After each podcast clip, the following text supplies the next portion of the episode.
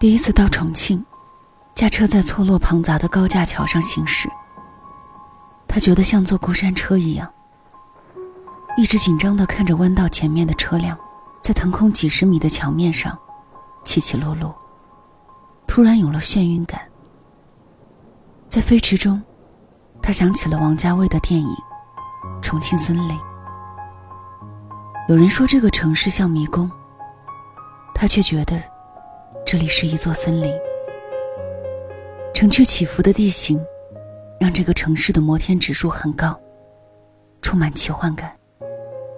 就像一座原始森林里，不知道会冒出什么动物，或者偶遇一场华丽的冒险。他再次来到这座城市，只是因为。在某天写文案的时候，这个城市的名称突然毫无预兆的从脑子里蹦了出来。江北刘家码头二十九层楼，巨大的落地窗前安置了一个小小的吧台。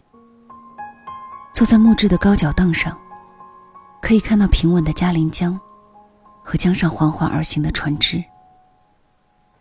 每当夜幕降临，江边的灯火。如同森林里被唤醒的奇兽，准备开始一场浩大的盛会。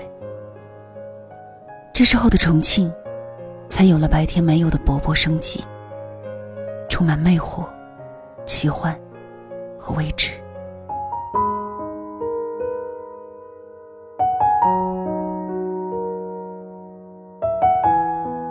他喜欢在深夜坐在这里，看隔岸灯火。单曲循环一首歌，偶尔写写字，偶尔发发呆。其实，他不知道自己为什么会在这里。为了赶写书稿，为了逃避一些人和事，为了放空自己，或者，是为了一场说走就走的旅行。或许，他只是想一个人安静的享受属于自己的假期。这是他和他认识的第二十三年，在一起的第十七年，结婚的第十一年。他们之间平淡的，如同被二十四层过滤的纯净水，显微镜下也看不到一点沉渣。是时光的潮水太过汹涌吗？将一切情谊冲刷的片甲不留，还是指缝太宽？无以承载岁月的沉重，他常常感觉不到他的存在。家里坏掉的灯，很久没人修理。他很忙，他也总记不住。于是，他在黑灯瞎火里摸索。每过一段时间，他会花一个下午清扫卫生，把物品归位，擦亮地板，清洗衣物。而他只会在整洁一新的房间里，为他竖个大拇指。他独自带孩子到两岁，细微的照顾孩子的一切，忍受着辛劳和泪水。在他给孩子讲故事、陪孩子入睡的时候，男人却在看电视。等孩子睡着，他起身加班工作，男人开始沉睡。他工作上的压力和烦躁。说给他听，他无法回应。或许是不愿意，或许是无能为力。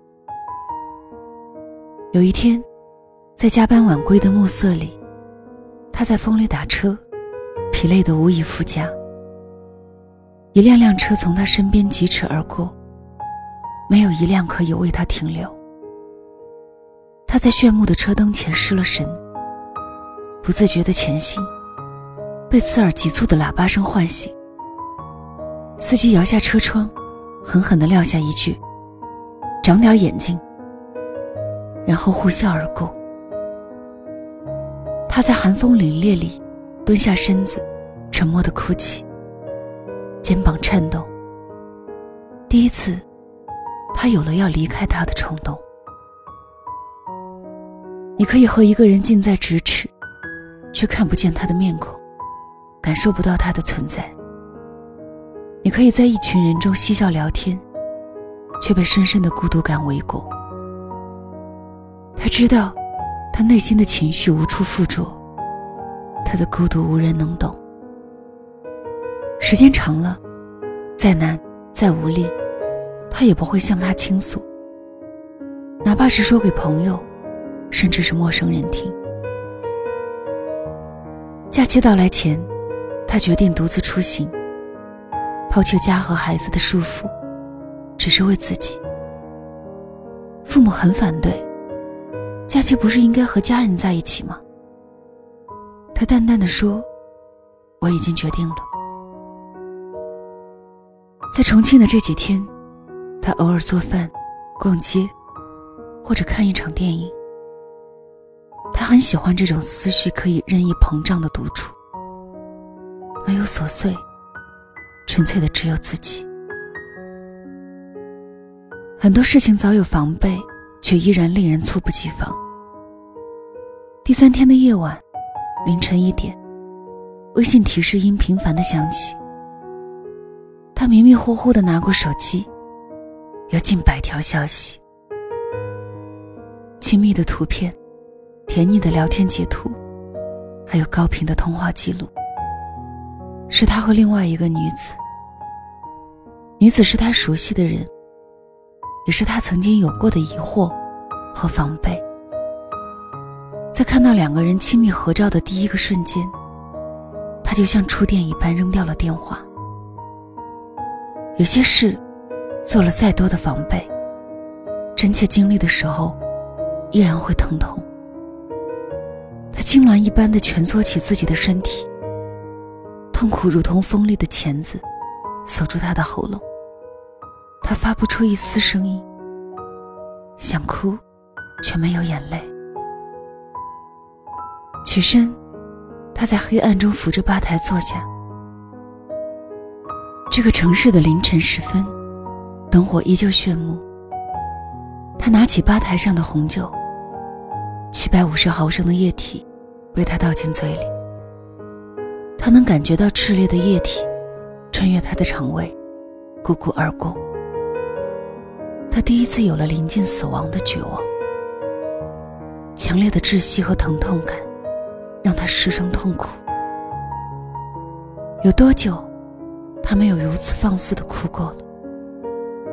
多少个深夜流下的眼泪，还来不及风干，他就需要像个坚不可摧的雕塑，把自己固化成一副历经风雨却依然挺立的模样。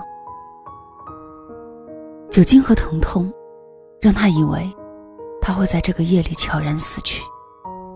突然有了无限凄凉，他渴望背离，渴望一场彻底的倾覆，只是为了成全一种莫名的虚无。挣扎与抵抗，伤害与被伤害，耗尽生命所做的一切，不过是一场徒劳。第二天清晨，他的眼睛浮肿到睁不开，看着镜子中的自己。他感觉到很疼惜。天秤座的女生一直在寻找公平的支点，却不知道在追逐对等的过程里，已然丧失了可以抗衡的重量。在镜子里，他看到清晨的阳光，柔软的照在自己的皮肤上，熨帖了一层好看的光泽。他侧过头去，迎着光，闭上双眼。内心也逐渐变得明媚起来。感情总是在释放之后，才会更加安稳。傍晚时分，他出门，打车到最近的轻轨站。第一次到重庆，在洪崖洞看到列车，一次次带着巨大的声响，穿越城市夜空。他就很想坐在上面，看看这个城市在黑夜里的模样。从华灯初上，到万家灯火，他一次次的在高空俯瞰这座城市。大片的霓虹在他的眼眸里闪烁。他喜欢黑夜，除了黑夜能带给他安静，更因为在这个时候，他才敢小心翼翼的释放出一段内心的小情绪。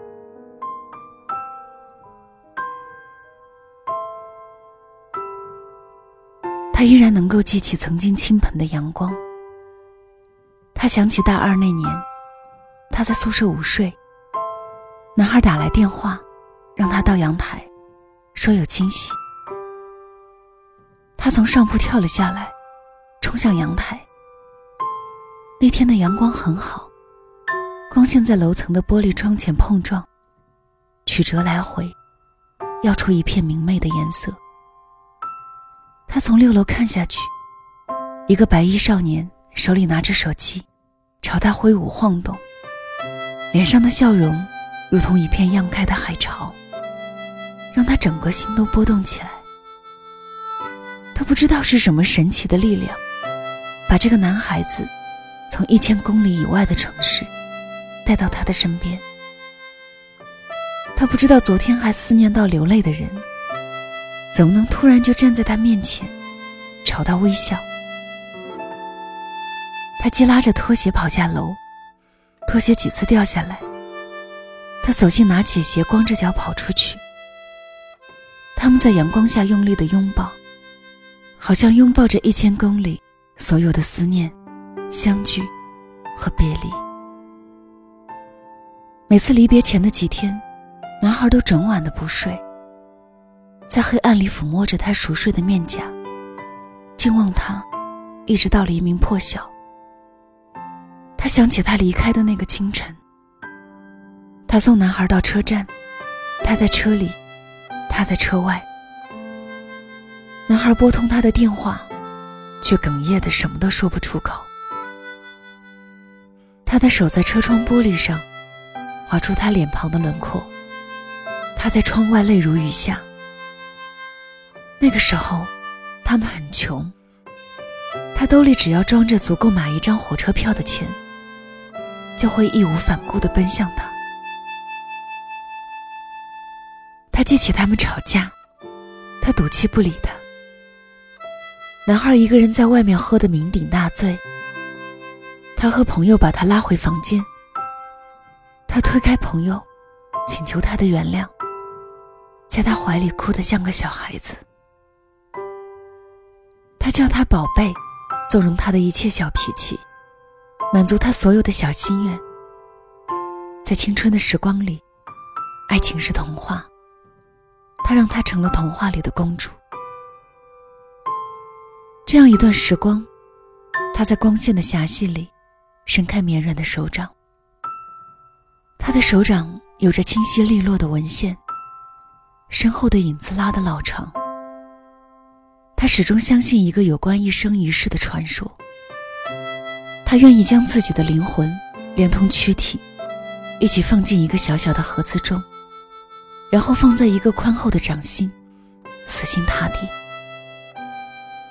只是，站在时光里的爱情。就像被凛冽的寒潮席卷的细小碎石，一路颠簸到断崖，碰撞，接着狠狠落下。不知道从什么时候开始，他们的爱情被无情碾磨，变得千疮百孔。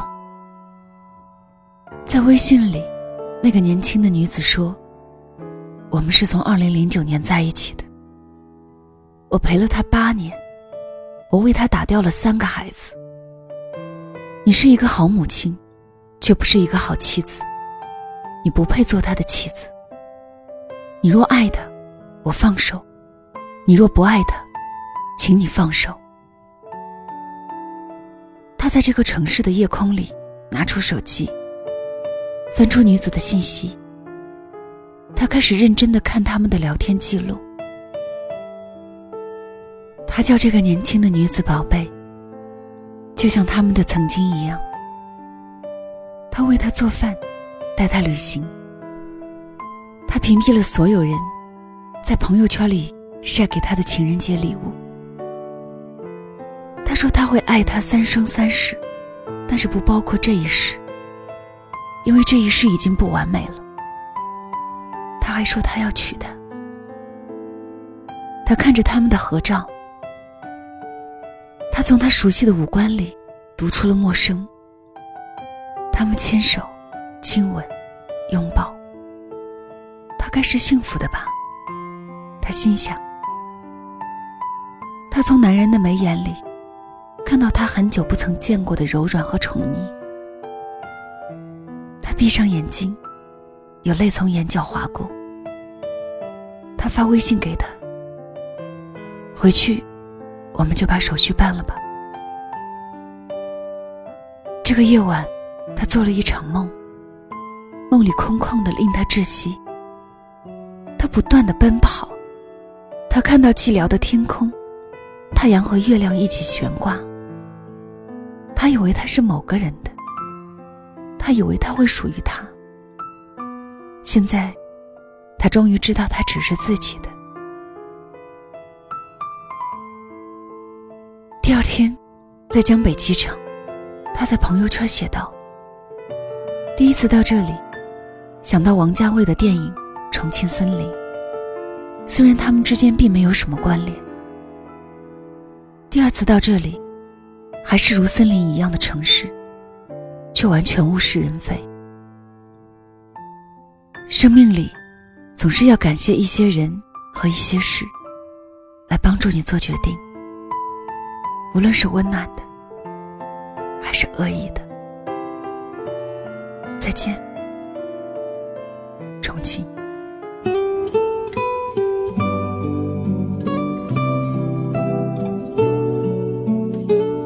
这里是两个人一些事，谢谢你的到来，我是小溪，春晓的晓，希望的希。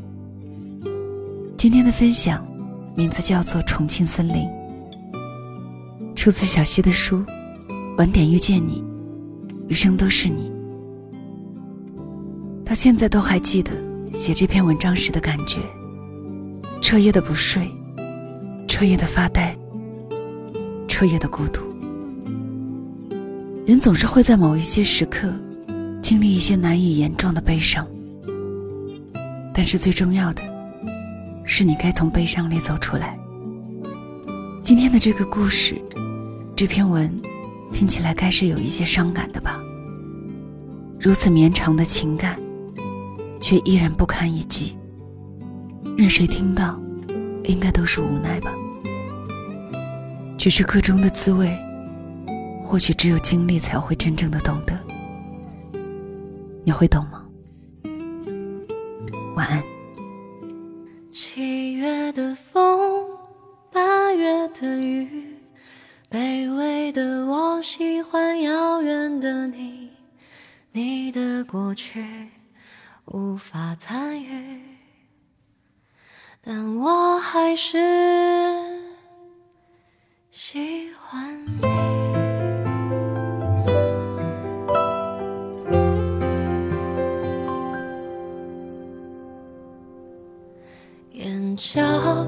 起的泪光。无边无际的游荡，眉下的一记荒唐，庸俗的写在脸上，